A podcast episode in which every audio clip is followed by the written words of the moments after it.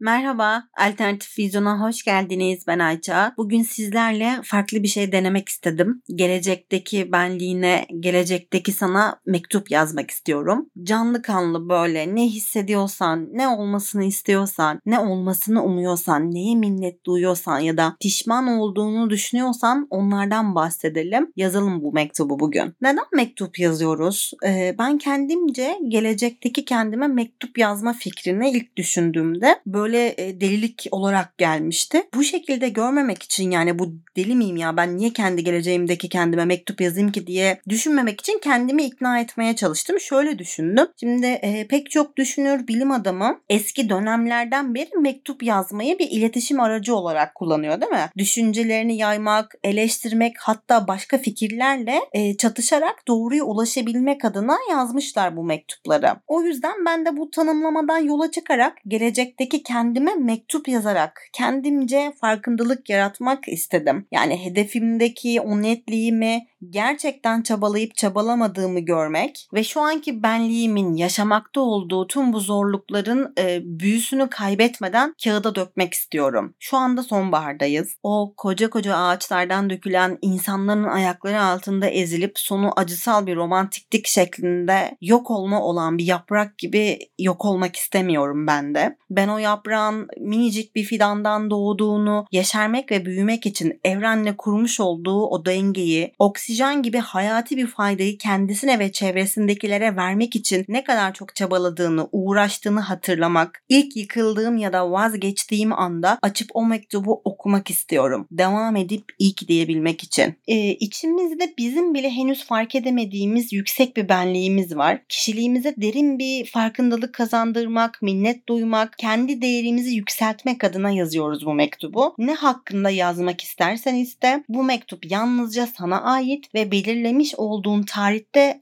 açıp okuyabilirsin. Pusulaya işte bir ışığa ihtiyaç duyduğun zaman şimdiki geçtiğin zorlukları, ifade ettiğin duyguları hatırlaman ve işte başka bir insana senden bahsetmesini dinlemen gibi bir şey, bir öğüt alma gibi harika bir hisler olayı bence. Minnettar olduğumuz şeylerle başlayalım. Genelde bu tarz şeylerde hedef ya da istekler yazılır değil mi? İlk başlarda bunlara koyulur sırasal olarak. Ama biz şükretmekle başlıyoruz. Şükretmek her zaman seni önde götürür çünkü sahip olduğun bir bardak suyun bile değerini bilmen, ulaşmak istediğin hedeflerine pozitif kalmanı sağlar. Biri senden bir şey istediğinde onu verdiğin zaman teşekkür beklersin değil mi? Bekleriz tabii ki. Peki teşekkür etmediği zaman sen bir sonraki senden su istediğinde tekrardan onu vermek ister misin? Alma verme dengesi gibi düşünebilirsin bunu. Teşekkür etsin ki sen sonraki suyu ona verebil. İşte bizim şu anda yaşamış yaşamış olduğumuz hayatımızdaki enerji de aslında bu şekilde akıyor. Sen ne kadar çok şükreder, ne kadar çok teşekkür edersen sahip olduklarına o kadar çok hayat sana daha fazla isteklerine verir, hedeflerine olumlamada kalarak olumlu düşünerek pozitif bir şekilde ulaşmanı sağlar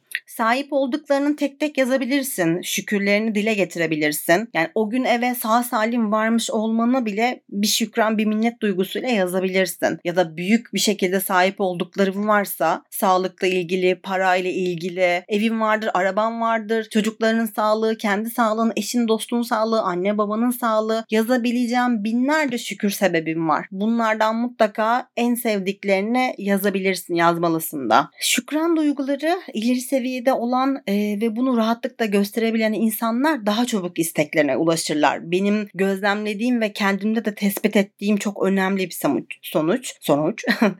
Çünkü böyle olduğu zaman şükran duygusu yüksek olduğu zaman tahammül seviyeniz artar. Yani tahammül seviyesi arttığı zaman bu yüzden de yani sonunda sen kazanmış olursun. Tahammül ettikçe hedefine daha çok yaklaşırsın. İsteklerini daha çabuk elde edersin. Şimdi ben her podcast'imde biliyorsunuz bahsettiğim konularla ilgili çok ufak da olsa kendi deneyimlerimden, yaşadığım olaylardan örnekler veriyorum, bahsediyorum. Yine öyle bir örnek vermek istiyorum. E, 2016 yılında e, gelece aslında kendime yazmadım burada mektubu. Kendime yazmayı tercih etmemişim ama ama de gelecekteki çocuğuma yazmışım. Mektubu yazdığım zaman çocuğum o zaman 4 yaşında tabii ki. Olmasını istediğim değil. Mevcutta olan çocuğumun. Ona ileride bir kılavuz olması için böyle bir mektubu yazmak istedim. Ee, şöyle Ben o senelerde çok zorlu şeyler yaşadığım için işte e, onun büyüdüğü zaman bendeki o olayların tazeliği gitmeden, heyecanı bitmeden, acısı dinmeden onun da hissetmesini ve kendi farkındalığına ulaşmasını istediğim için yazmışım daha çok. O tabii ben bu mektubu yazarken işte dediğim gibi 4 yaşında. Yazdıklarımı anlayabilmesi ve benim yazma amacıma ulaşabilmesi için onun ayağının takılmasını bekliyorum. İlk düştüğünde böyle vazgeçtiğinde yeter artık dediğinde sabrının tükendiğinde ve tahammül seviyesi bittiğinde bu mektubu ona vereceğim. Hatta böyle ileri seviyede düşünüyorum. Böyle büyük bir şok etkisi yaratmak için hatta postaya bile verebilirim. Eve böyle postacı getirsin. Nereden geldi mektup nasıl diye. Çünkü şu ana kadar ilkokulu 1-2 dışında bu şekilde bir mektup deneyimi olmadı. Onu böyle iyice şaşırtmak, mektup eline geçtiği zaman değerini anlayabilmesi için böyle de bir delilik yapacağım. Böyle de güzel bir ebeveynim arkadaşlar görüyorsunuz. Böyle postaya veririm, postacı gelir, işte şok etkisi yaratır deyince aklıma e, Cahit Sıtkı geldi. Cahit Sıtkı'nın bir hikayesi var bununla ilgili. Çok enteresan bir hikaye. Cahit Sıtkı Galatasaray Lisesi'nde okurken e, Taşra'dan gelen çok da parası olmayan ve kendince diğer erkeklerden daha çirkin ve daha gösterişsiz olduğunu düşündüğü bir dönemde ee, okuldaki diğer erkeklerin neredeyse tamamı kızlarla mektuplaştığı sevgilileri var. Kızlar var. Ceplerinde sürekli kızların mektuplarını ve resimlerini taşıyorlar ve ulu ortada böyle açıkça mektubu çıkartıp kızlarla okudukları mektupları böyle anlatıyorlar, hava atıyorlar. Kızların güzel kızların resimlerini gösteriyorlar. Cahit Sıtkı da bu duruma çok e, içer değerleniyor. Mesela şöyle bir cümlesi var. E, ben bunların çoğundan e, daha derin, daha duygulu, daha anlayışlıyım. Üstelik bazı dergilerde şiirlerim de çıkıyor. Onlardan fazlam var, eksiğim yok demiş. Yani bu hale çok içerlemiş. Sonunda da kendi kendisiyle mektuplaya başlamış. Yani kendisine Kendisinin cümleleri bu arada. Kendime diyor bir kız yarattım. Benim artık diyor bir kızım oldu diyor. Ona diyor e, isim verdim diyor. Kaş göz çizdim diyor. Sonra sanki bir sevgilisi varmış gibi mektup yazmaya başlıyor. Mektubu yazdıktan sonra yine aynı şekilde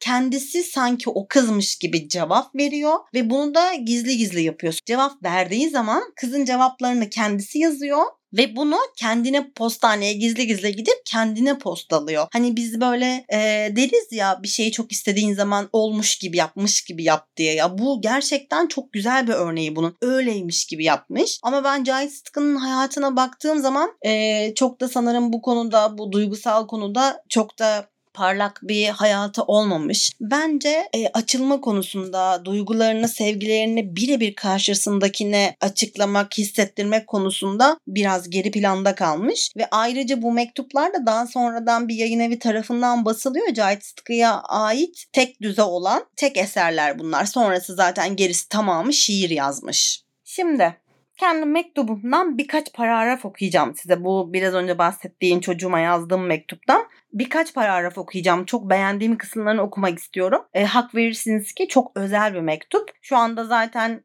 herhangi bir şekilde podcastleri dinlemediği için bilemeyecek herhangi bir şekilde yazmış olduğum bu paragrafları. Ben size de ışık olması açısından okumak istiyorum. Belki siz de bu tarz bir mektup yazmak istersiniz ya da kendinize bu tarz bir mektup yazmak istersiniz. Şöyle başlamışım. Sevgili canım yazmışım. Sevgili canım. Mısralarım da şu şekilde devam ediyor. Bugünkü halimin bilgisiyle gelecek yılların için sana tavsiyeler vermek istedim. Şu anda uğraştığımız zorluklar, acılar çok derin. Ama biz babanla birlikte yaralarımızdan kurtulmak istiyoruz bu yıllardan. Bir evimiz olsun diye çok çabalıyoruz. E, bunları sana yazıyorum ki ileride zengin olursan kıymetini ve şükür etmeyi, fakir olursan da umudunu kaybetmemeyi bil diye. Bir şeyler hayatında ters giderse şimdiki halimle söylüyorum ki ne yapmış ve ne yapmamış olursan ol biz her zaman seni seviyoruz. Cümlelerim biraz düşük tabii farkındayım. Ee, ama tabii o zamanlar bayağı bir genç ve edebiyatımda çok iyi olduğu yıllar değil. Bugün bizim için önemli olanları gelecekte korumak için ben sana bu mektubu yazmayı denemek istedim. Sevdiğini söylemeni hak edecek insanlarla çevrele etrafına. Bizimle, sevgilinle, en yakın olduğunu arkadaşlarınla mümkün olduğunca takıl. Nefes al.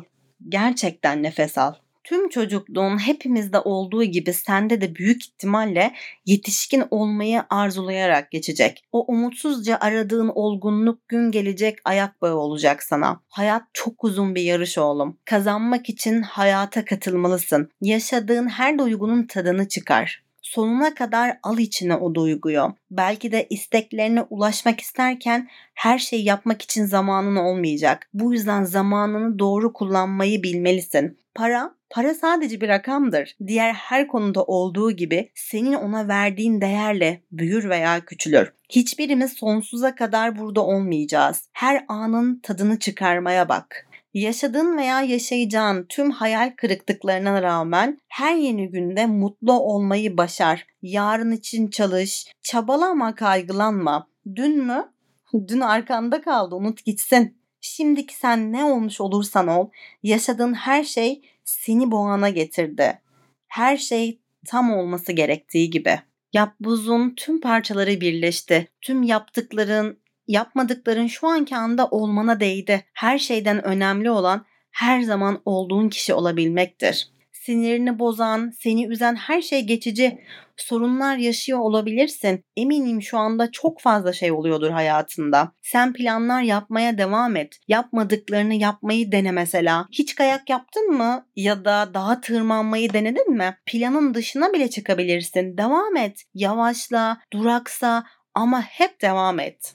Gerisi bana kalsın. Benim için çok duygusal e, bir an aslında bu an. İlk okuduğumda ve bunu ilk bu podcast'te yazmaya karar verdiğimde hatırladım böyle bir mektup yazdığımı. Tabii ki bunu okuduğum zaman eşime de gösterdim ve e, kaçınılmaz bir şekilde duygusal bir sonla bitirdik. Ama ben de sesim titremeden şükür ki size okuyabildim. Bazı yerlerde böyle şiirimsi olmuş. Güzel yazmışım. Kendimle gurur duydum. Ama şöyle bir şey yaşadım. Biraz üzüldüm. Çünkü hani mesela o zaman istediğim her şeye şu anda sahibim. İşte evden vesaire bahsetmişim. Evim var, işte istediğim arabaya sahibim, işimden memnunum, istediğim bir işte çalışıyorum. Ama bunları okuduğum zaman diğer yazdıklarım da tabii okudum size okumadıklarımı. Şöyle bir duyguya kapıldım. Minnet duygusunu bu e, şükretmeyi bence olması gerektiği kadar, olması gerektiği seviyede asla göstermiyorum o zamanki Ayça'yı ihanet etmiş gibi düşündüm. Çok üzüldüm. Sonra böyle olunca birkaç eski resimlere baktım. İşte o zamanki benim ne kadar güçlü bir kız olduğunu hatırlamaya çalıştım. Yani yaşadığımız gerçekten o kızla konuşmayı geçmişe gitmek istedim. Normalde ben sevmem böyle geçmişe gideyim. Ee, geçmişe gidersem şöyle yapardım, böyle yapardım, şunu düzeltirdim demeyi daha çok sevmem ama gerçekten geçmişe gidip böyle e, yanağımdan böyle bir tane alıp işte Ayça'cığım üzülme, sakin ol. Sen çok güçlü bir kızsın. Çabaladıkların, çabalamadıkların, yaptıkların, yapmadıkların, ağladıkların, güldüklerin hepsi işe yaradı. İstediğin yerdesin. Hatta bir hayalin vardı. İşte kitap yazmak istiyorsun. Anılarına birleştirip bir yazı yazmak istiyorsun. Onun daha da güzelini yazmaya başladın. İşte e, podcast yapmaya başladın. Çok iyi gidiyorsun. Harika durumdasın olmasın diye böyle kendime sarılmak istedim. Hani çocukken böyle e, ellerimizi iki elimizde kendimize sarardık ki arkadan gören başkası sarılmış gibi görünürdü. Böyle kendime sarıldım. Kendime şefkat göstermek istedim. Böyle omzumdan bir tane de öpücük aldım çok böyle delimsi gibi şeyler geliyor olabilir ama insan ilk önce bence kendine şefkat göstermeli. İlk önce kendine sevgili olmalısın sen. Yani sen kendine sevgi göstermek için o sevgiyi hak ettiğini düşünmek için sana başkasının sevgi göstermesini bekleme. Sen zaten o sevgiyi hak ediyorsun. Sen doğuştan hak ettin bunu. Bu hayatı sen seçmedin ama o sevgiyi, o aşkı kendine gösterebilirsin. Hepimiz hak ediyoruz bunu. O yüzden ilk önce kendini sevmekle başlamalısın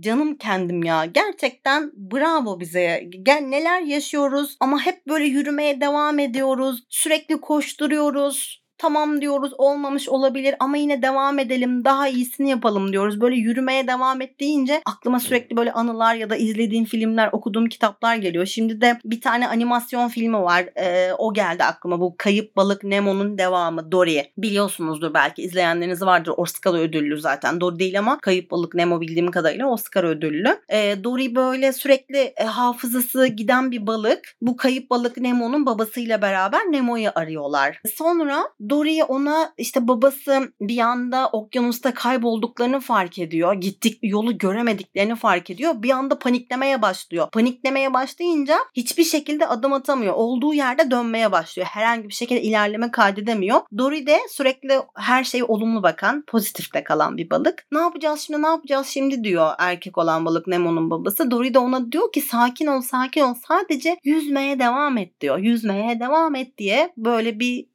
konuşmaları var. Çok severim bu kısmını. Eğer izlemediyseniz mutlaka bu animasyonu izleyin. Ya çizgi film izleyeceğiz demeyin. Animasyonlar bence bizim çocukken hissettiğimiz, yoğun hissettiğimiz ama büyüdüğümüz zaman, olgunlaştığımız zaman unuttuğumuz çoğu duyguyu bize hatırlatıyor. Ve bizim hayatımızda da bu duyguları hatırlamaya çok ihtiyacımız var. Evet biz mektubumuza devam edelim. Şimdi şükürle başladık. Hedeflerimizi yazmakla devam ediyoruz. İsteklerimizi yazıyoruz. Kazanmak istediğimiz bir sınavı yazabiliriz. Mesela 2025'te e, seni işte İTÜ'de mühendislik bölümünde okuyor olarak görmeyi çok umuyorum. İşte borcum vardır. 2025'te bu borcum bitmiş ve şu kadar işte liralık bir maaşta çalışıyor olmanı çok umuyorum. Şunları yapıyorum. Şu anda bunları hissediyorum. Umarım sana ileride bu hissettiklerimi tekrardan hatırlatacak bir şekilde cümleler yazabiliyorumdur tarzında devam edebilirsin. Yani senin için önemli olan ve önemli olmasının devam etmesini istediğin şeylerden yaz mutlaka. Tırmak istediğin bir dövme vardır. O dövmeyi bile yazabilirsin. Cesaret edemiyorsundur. Belki 10 sene sonra okuyacaksın o mektubu ama bu isteğini o kadar güzel yazacaksın, o kadar hisli yazacaksın ki 10 sene sonra yaptıracaksın. Aa ben böyle bir dövme istiyordum. Doğru nasıl unuttum o hissiyatı diye. Belki devamında başka şeyler de hatırlatacaksın ve gidip o dövmeyi yaptıracaksın. Hatta kendine hedeflerine ulaşmış bir insan olarak net bir şekilde görüp hani o şekilde de o yollara nasıl geldiğini, neler yaptığını bile yazabilirsin. Başardıklarını yine başaramadıklarını, hani verdiğin çabaları yazabilirsin. Şimdi hayatta yavaş ve sakin olan kazanır arkadaşlar. Hedeflerimizi biraz gerçekçi belirleyelim. Onları olumlu bir şekilde ifade edebilirsin. Hedefler senin hayata daha olumlu bir bakış açısıyla bakmanı sağlar. Yine biraz önce bahsettiğim gibi mutlaka kendini duyman gereken şefkati de duy. Yalnız şu anda şefkatle ilgili söylerken iki elimi böyle birleştirip kendime şefkat gösteriyorum. Ben de nasıl etkilenmişim size anlatırken ben de bu konuda kendimi ilerletmiş oluyorum. Sonra mektubunuzu bitirebilirsiniz. Bütün bu isteklerimizi, hedeflerimizi yazdık, şükrettiklerimizi yazdık, yapmak istediklerimizi, yaptıklarımızı yazdık. Tarihi yazın, imzanızı atın, mektubu hangi anda, ne zaman okumak istiyorsanız o tarihi atın. Ben bir sene sonra okuyacağım, ben 3 sene sonra okuyacağım ya da ben bir hafta sonra okuyacağım. Böyle bir tarih yazdınız. Ama asıl önemli olan içinizden geçen tarih. Takıldığınız zaman, düştüğünüz zaman benim yine oğluma vereceğim bu mektuptaki gibi. Ben ne zaman hissedersem, ne zaman okuduklarından gerçekten bir ders, bir anlam çıkartacağını düşünürsem o zaman o mektubu onun önüne verip okutmak istiyorum. Siz de tam da o anda okuyabilirsiniz bu mektubunuzu. Umarım size kılavuz olur. Umarım bu mektubu yazarsınız ve hayatınızda yeni bir pencere açmış olursunuz kendinize. Ruhum iyileşmiş ya da iyileşmemiş olsun ona her zaman bak. Beni dinlediğin için teşekkür ederim. Hoşçakalın.